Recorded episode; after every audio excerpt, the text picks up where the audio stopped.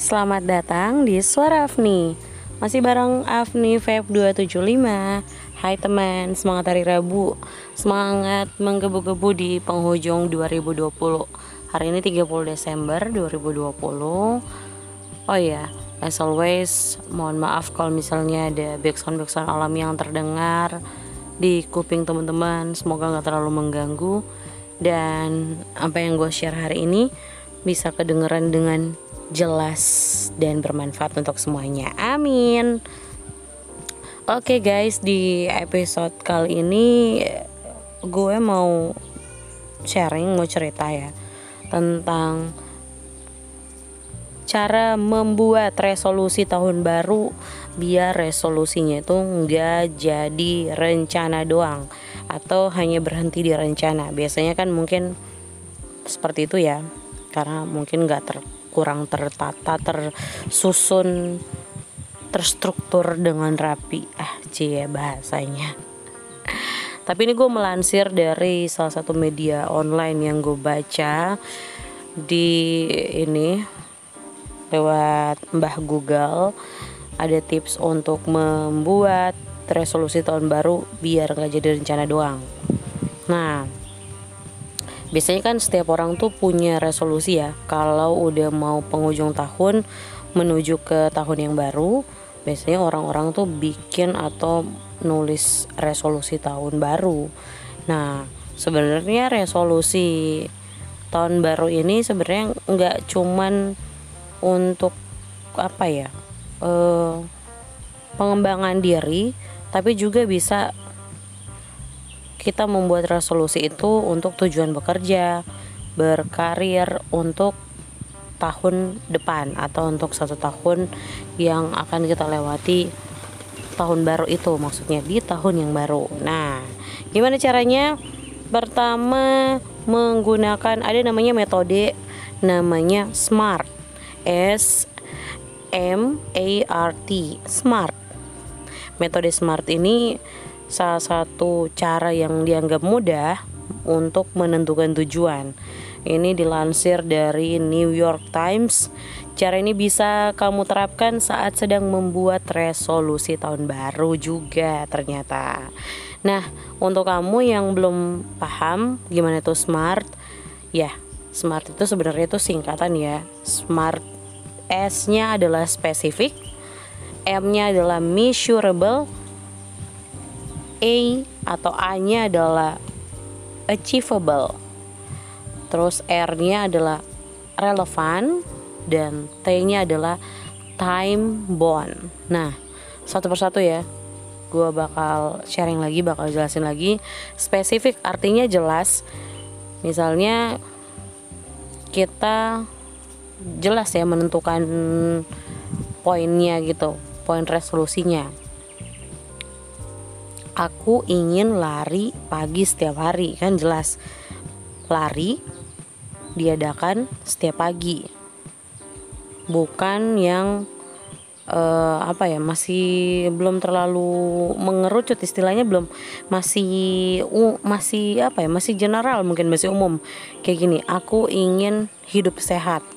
Itu kan masih apa ya masih terlalu gede gitu skopnya nah kalau spesifik ini lebih ke lebih rinci ke yang mau dituju. Misalnya aku ingin sarapan sehat setiap jam 7 pagi gitu kan. Langsung ke tujuannya gitu nggak ke temanya tema besarnya. Jadi skopnya nggak terlalu melebar. Lebih spesifik gitu. Misalnya aku ingin bersepeda di jam 4 sore itu kan lebih jelas. Lalu measurable measurable ini apa ya e, terhitung gitu. Misalnya kita memilih kata-kata itu yang aku ingin berat badanku menjadi 50 kg nah ini gue nih mau diet bukan yang kayak gini kita membuatnya. Aku ingin berat badanku naik jadi nggak jelas gitu. Jadi lebih terukur gitu ada ukuran yang pas. Jadi nggak nggak apa ya nggak hanya aku ingin lulus aja gitu tapi aku aku ingin lulus dengan nilai A gitu. Jadi lebih lebih measurable lebih terukur. Ada ini ada measurementnya. Asik achievable. Achievable ini misalnya gini ya jangan targetkan punya tabungan terlalu banyak jika pengeluaran kita itu masih tinggi. Jadi kita ya harus ngitung-ngitung juga ya. Relevan ini pilih yang lebih cocok sama kamu bukan yang ikut-ikutan aja. Misalnya orang lain pengen apa di tahun yang baru kita juga ikut-ikutan pengen yang itu. Padahal sebenarnya nggak relevan sama kehidupan kita atau kita nggak butuh atau kita nggak sanggup untuk melakukan hal itu ya jangan ya disesuaikan sama kemampuan teman-teman semua. Yang terakhir time bond. Jangan merencanakan berat badan turun 10 kg dalam satu minggu. Beri waktu yang sehat dan realistis. Itu misalnya ya kan apa ya bisa aja sih bukan nggak mungkin 10 kilo turun dalam satu minggu tapi lumayan membuat uh, teman-teman tersiksa mungkin ya karena agak keras dietnya. Jadi jangan melakukan sesuatu yang terlalu apa ya terlalu berat gitu. Ya rencanakan itu pakai akal sehat yang realistis kira-kira kalau mau turun 10 kg itu butuh berapa minggu biar turun? Mungkin sebulan gitu atau dua bulan gitu ya. Targetnya tuh disesuaikan dengan apa ya uh, ini yang ada. Fisik juga bisa bertanya juga sama spesialis ya kalau urusan yang kayak gini menyangkut dengan kesehatan guys. Jadi jangan asal-asalan. Nah yang kedua kalau kita mau membuat resolusi tadi pertama menggunakan metode SMART yang kedua kita bisa mulai dari hal yang kecil gitu.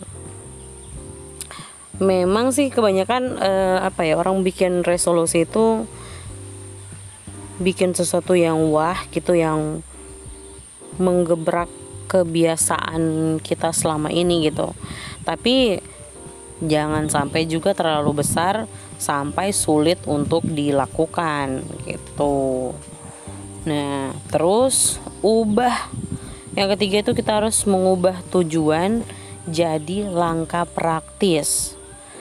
Gimana nih maksudnya nih? Maksudnya itu semisalnya nih si A bikin resolusi ingin mengurangi berat badan. Rencana ini ditulis di agendanya dan selalu diingat-ingat sama si A. Sayang sekali rencana ini harus gagal karena tidak ada langkah yang jelas atau langkah yang nyata gitu. Nah, ini tuh bisa berbeda kalau si A mengubah resolusinya menjadi lebih praktis. Perubahan itu misalnya makan dua kali sehari gitu. Makan dua kali sehari? Enggak kebalik. Makan makan nasi misalnya makan nasi sehari sekali. Makan nasi satu apa sih centong? Satu itu sendok makan tuh sendok makan yang gede. Itu sehari sekali misalnya. Itu lebih jauh lebih mudah diukur daripada uh, yang sebelumnya itu rencananya itu aku ingin mengurangi berat badan. Nah nggak terlalu jelas kan? Tapi kalau lebih ke tujuan lebih ke ini apa namanya langkah praktis langsung kan gitu. Sehari satu centong nasi doang tuh. Nah kayak gitu tuh maksudnya. Yang keempat teman-teman bisa belajar dari masa lalu. Asik ada lagunya tuh ya okay. katanya kalau pengalaman itu adalah guru terbaik. Ya, emang seperti itu ya. Pengalaman ini juga termasuk kegagalan mencapai resolusi juga termasuk. Karena itu kita bisa membuat resolusi tahun baru dengan cara melihat dulu resolusi tahun yang ini yang belum berlalu gitu 2020 resolusinya kemarin apa gitu bisa jadi pembelajaran gitu kita bisa jadi belajar dari resolusi tahun yang ini sebelum melangkah ke tahun yang baru apa ada yang gagal untuk dicapai kalau memang ada, kenapa bisa terjadi? Barangkali kesalahannya itu bisa jadi pembelajaran untuk resolusi tahun depan 2021. Nah, yang kelima, masukkan hal yang kita sukai. Kamu biasanya akan lebih mudah tertarik dengan resolusi yang kita sukai. Nah, kalau kayak gitu, kita bisa menjadikan passion kita itu jadi salah satu tujuan di tahun depan. Kalau emang passion kita itu udah kita tekuni, coba kita terus kembangkan lagi. Dan yang perlu kita ingat adalah selalu ada ruang untuk berkembang. Jadi ini saatnya nih, yang bingung-bingung bikin resolusi apaan ya?